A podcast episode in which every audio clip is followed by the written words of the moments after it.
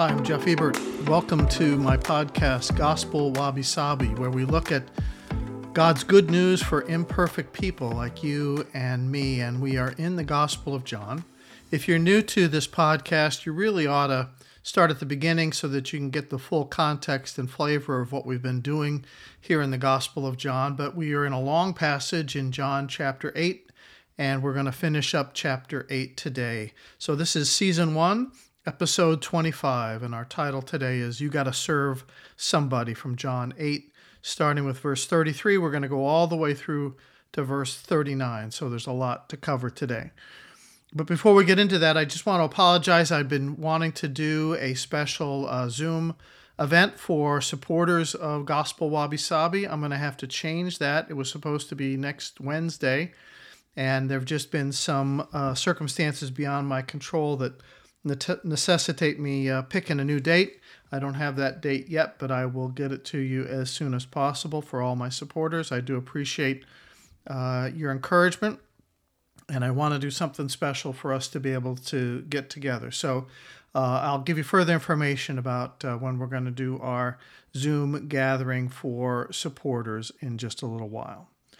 But today, again, we are in John chapter 8, and if you want to turn there, we're going to have a long passage to read through today, and then we'll look at it together.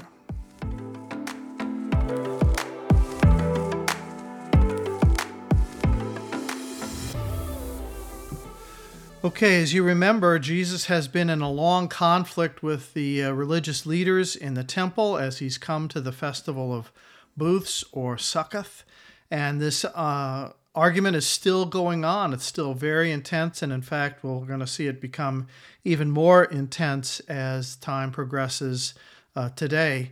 Jesus has just given this great phrase that we love now, but really infuriated people that back then when he said, "You shall know the truth, and the truth will set you free." And this begins verse 33. "And they answered him, 'We are Abraham's descendants and have never been slaves of anyone. How can you say that we shall be set free?' And Jesus replied, 'Very truly, I tell you, everyone who sins is a slave to sin. Now a slave has no permanent place in the family, but a son belongs to it forever. So if the son sets you free, you will be free indeed. I know that you are Abraham's descendants, yet you are looking for a way to kill me, because you have no room for my word. I'm telling you what I have seen in my Father's presence, and you are doing what you have heard from your father.' 'Abraham is our father,' they answered. 'If you were Abraham's children,' said Jesus, 'then you would do what Abraham did.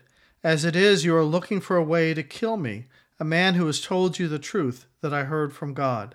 Abraham did not do such things. You are doing the works of your own father.' 'We are not illegitimate children,' they protested. 'The only father we have is God himself.' And Jesus said to them, 'If God were your father, you would love me, for I have come here from God.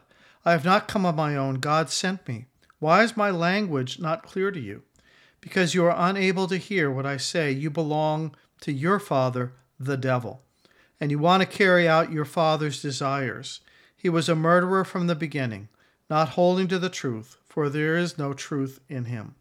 When he lies, he speaks his native language, for he is a liar and the father of lies. Yet because I tell you truth, you do not believe me.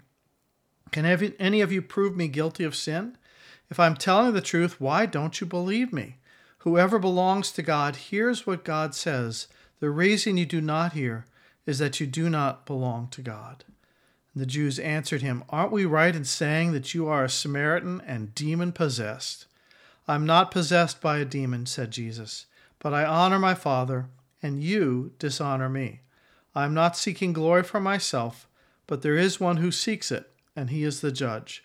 Very truly, I tell you, whoever obeys my word will never see death.' At this they exclaimed, 'Now we know that you're demon-possessed. Abraham died, and so did the prophets, and yet you say that whoever obeys your word will never taste death. Are you greater than our father Abraham? He died, and so did the prophets. Who do you think you are?'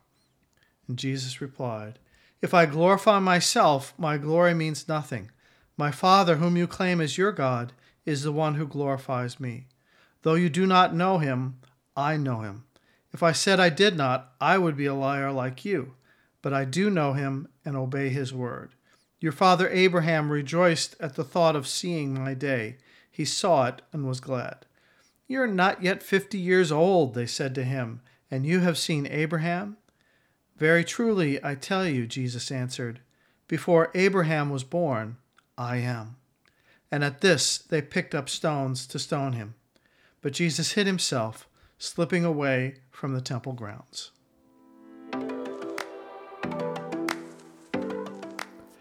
I grew up loving the music of Bob Dylan, and years ago he wrote a song called You Gotta Serve Somebody.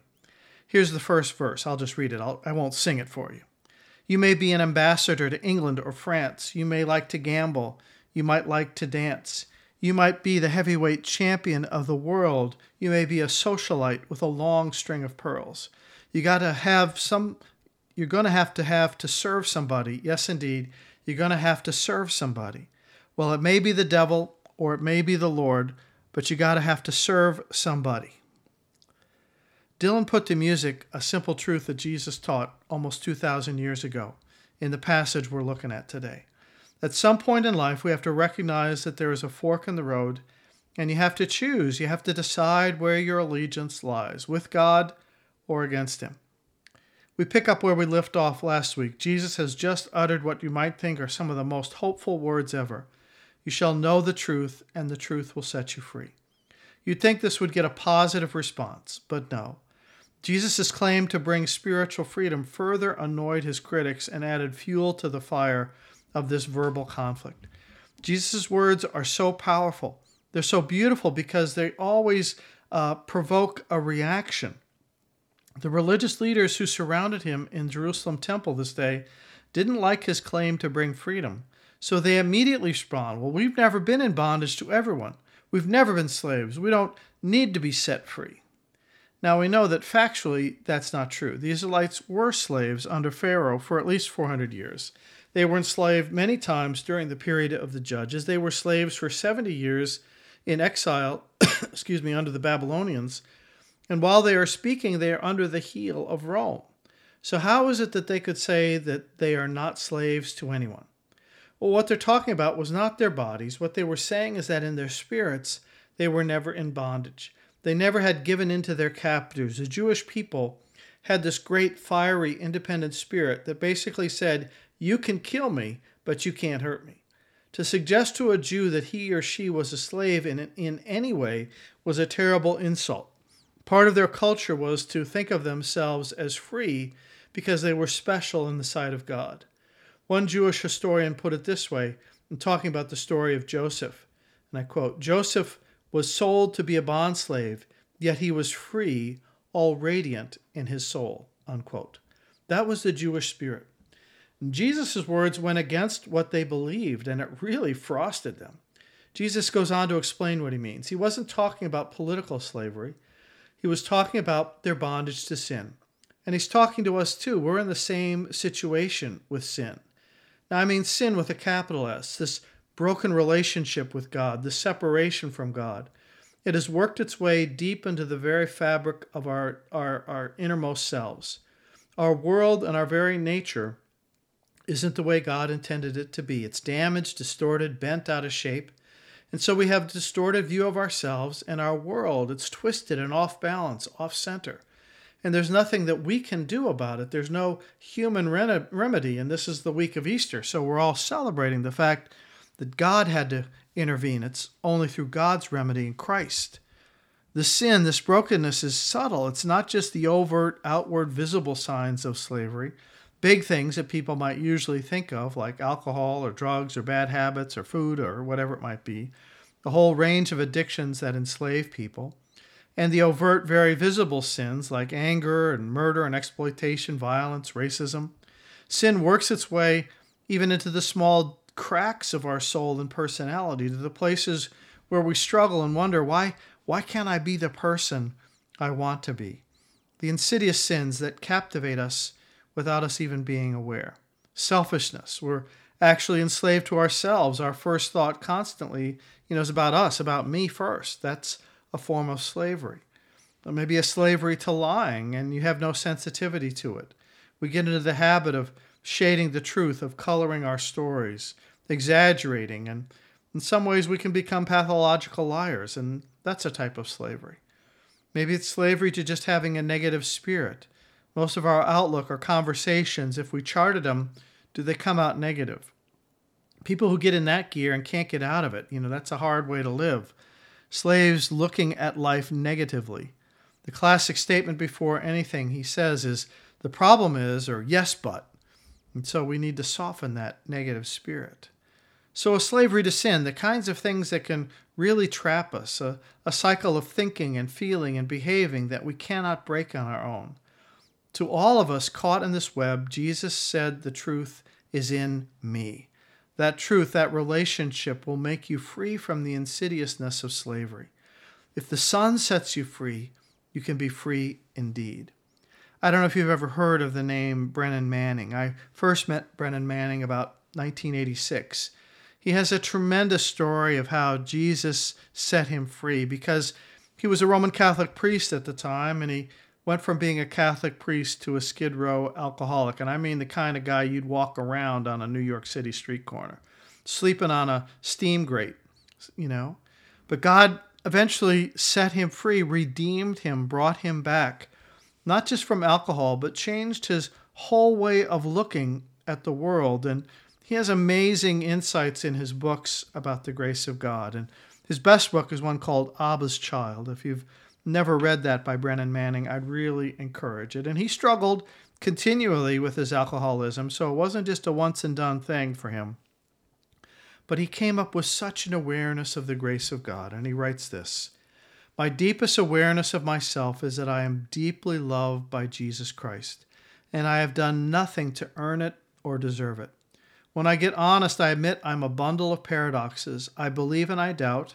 I hope and I get discouraged. I love and I hate. I feel bad about feeling good. I feel guilty about not feeling guilty. I'm trusting and suspicious. I am honest and I still play games. Aristotle said I'm a rational animal, but I say I'm an angel with an incredible capacity for beer. To live by grace means to acknowledge my whole life story, the light side and the dark. In admitting my shadow side, I learn who I am and what God's grace really means." That's what Jesus is talking about here in setting us free.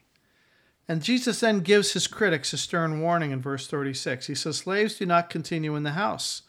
Sonship or childness means that you are always part of the home. Slaves don't have that." When Jesus is telling them, you think of yourselves as special, but the way you're acting demonstrates that you're really slaves and not children, not sons. You could be gone at any moment. In reality, you are sinners and you are slaves, and you could be out of the family at any time. Got to understand the dynamite in this statement. Remember, Jesus is speaking in the temple to the top religious leaders of his day, and he says, "You're not sons or children of God." Imagine their reaction. And then that is followed by some of the strongest of all the statements of Jesus in the New Testament. I mean, Jesus is wielding a sledgehammer here with his words in verses 37 and 38. He says, "My words find no place in you." While he acknowledges that they descended from Abraham, he also says no true child of God would seek to kill the Messiah. And of course, they protest in verse 39, "Abraham's our father." And once again, he just levels them. At this point, Jesus dumps the full load over the fence, and he's just a hair away from being taken out and killed immediately. If you look down at verse 59, it says, "They took up stones to throw him at him." And Jesus says, "If God were your father, then you would love me. Why do you not understand what I say? You are of your father, the devil." Now listen to this. "Yes, you're of Abraham in bodily descent, but you're not following in the faith of Abraham by trusting in God. If you really trusted God, you would really love me.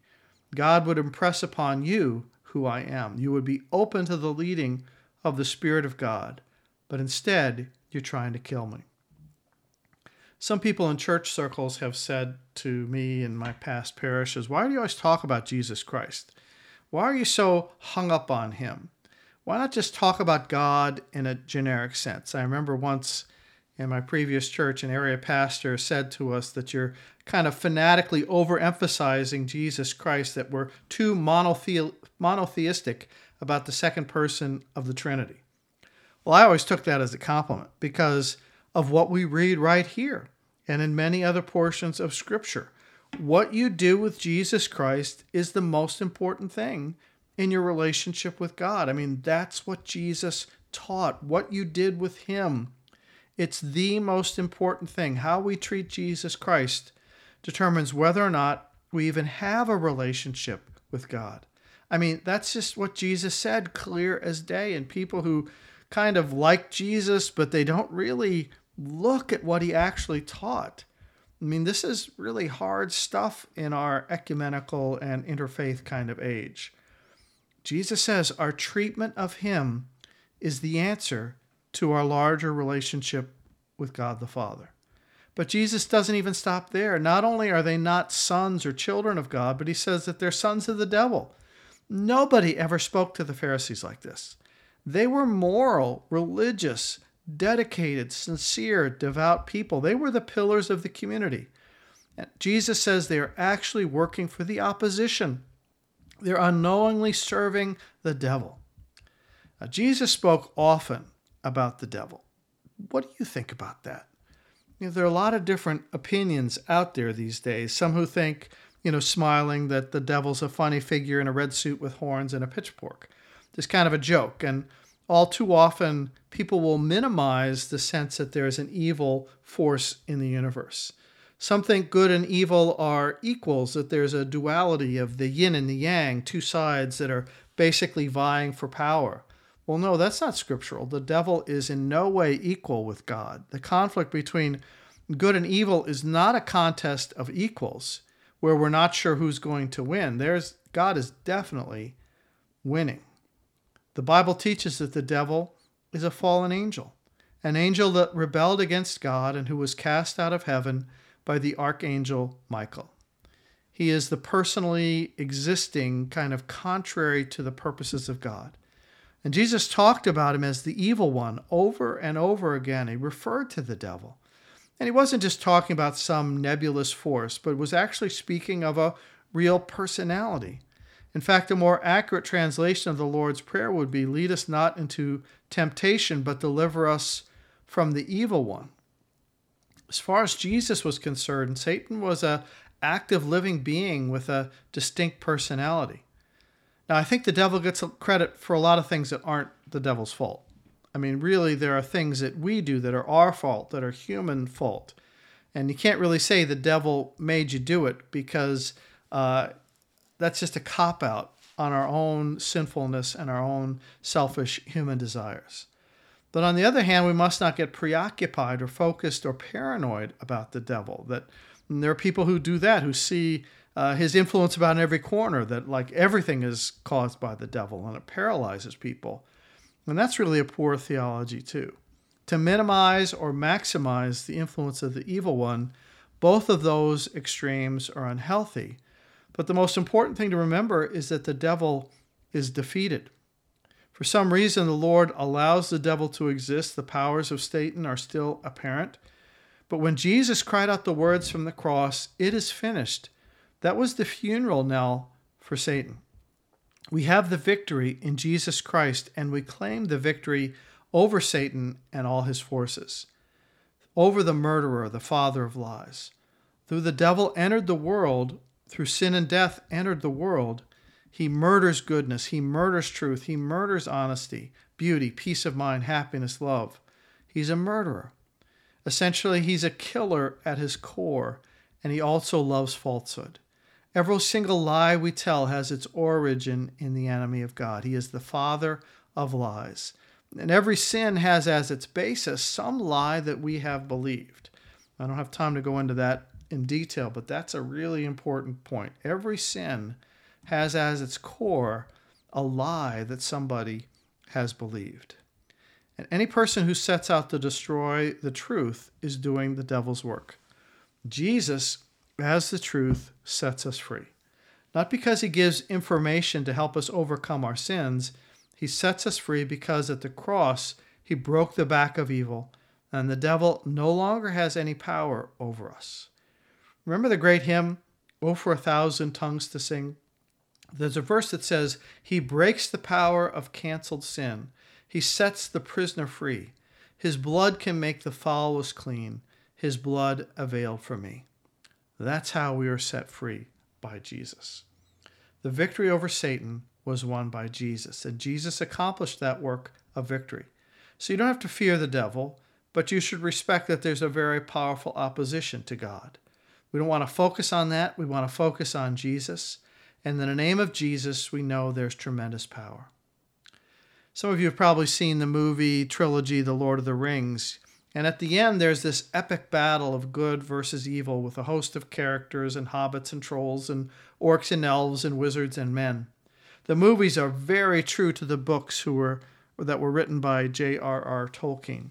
Now, Tolkien, you remember, was a very devout Christian, and he shows great insight into the nature of good and evil.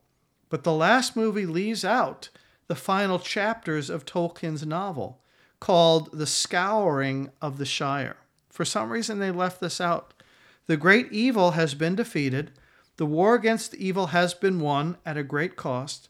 And so the hobbits now return to their home, their beautiful village that was called the Shire. But while they were away, one of the evil wizards named Saruman and his henchman, Wormtongue, are on the run. And they're terrorizing the once beautiful Shire. They've taken over and they've enslaved the hobbits. The hobbits in the Shire are living in fear because they don't know that the war's over. But the hobbits returning from the battle, Frodo, Sam, Merry, and Pippin, they do know that the war is won. And they are still armed for the battle. The war against evil has been won, but there's still some mopping up that has to be done back at home. And Frodo says to the followers of the evil Saruman, "Your day is over. The Dark Tower has fallen. And there is a king in Gondor. I am a messenger of the king. You are speaking to the king's friend. Down on your knees in the road and ask pardon." You see, that so much parallels our story. The victory is won. That's what this Easter week is all about. The war against evil is won through Jesus. But we're still mopping up, and there's still a lot to be done. God's kingdom is already, but we're not fully experiencing it yet. And while we are here, we are messengers of the King, and we go in the King's name, in the King's power.